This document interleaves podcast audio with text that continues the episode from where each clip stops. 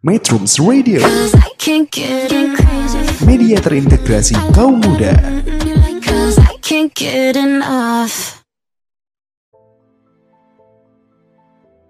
Halo Sobat Metronom, selamat datang kembali di program Jadi Tahu bersama saya Robi Adi Kusuma. Nah, Sobat Metronom, pada episode kali ini kita akan sedikit membahas tentang fenomena 27 Club atau Klub 27. Gimana? Penasaran Sobat Metronom?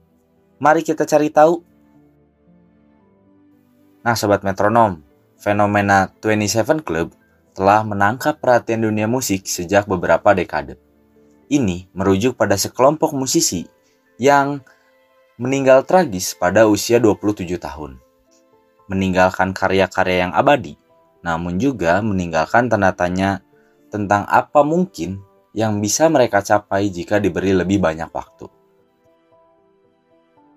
Inilah beberapa kisah musisi berbakat yang meninggal pada usia 27 tahun atau tergabung dalam fenomena 27 Club. Yang pertama ada kisah dari Jimi Hendrix yang meninggal pada 1970. Gitaris virtuoso, Jimi Hendrix adalah salah satu ikon musik rock yang paling berpengaruh sepanjang masa. Kematiannya yang mendadak pada tahun 1970 dikarenakan oleh overdosis obat-obatan yang dikonsumsi. Dengan teknik bermain gitar yang inovatif dan eksperimennya dengan suara, Hendrik mempengaruhi banyak generasi musisi setelahnya. Yang kedua ada Janis Joplin yang meninggal pada 1970. Janis Joplin adalah vokalis blues dan rock yang memiliki suara unik dan emosional. Sayangnya, ia juga meninggal pada 1970 karena overdosis narkoba. Bakat vokalnya dan keberaniannya dalam menyampaikan perasaan melalui musik telah membuatnya menjadi ikon wanita dalam industri musik. Yang ketiga ada Jim Morrison yang meninggal pada tahun 1971. Vokalis band The Doors, Jim Morrison, dikenal karena kepribadiannya yang eccentric dan lirik yang penuh dengan refleksi filosofis. Ia meninggal pada tahun 1971 karena penyebab yang tidak pasti. Meskipun spekulasi berkisar pada overdosis atau penyakit lainnya, musik dan kata-katanya terus menginspirasi para pendengar.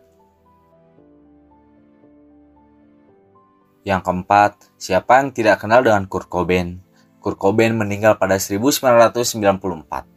Vokalis dan gitaris Nirvana, Kurt Cobain adalah salah satu tokoh pusat dalam gerakan grunge pada tahun 1990-an.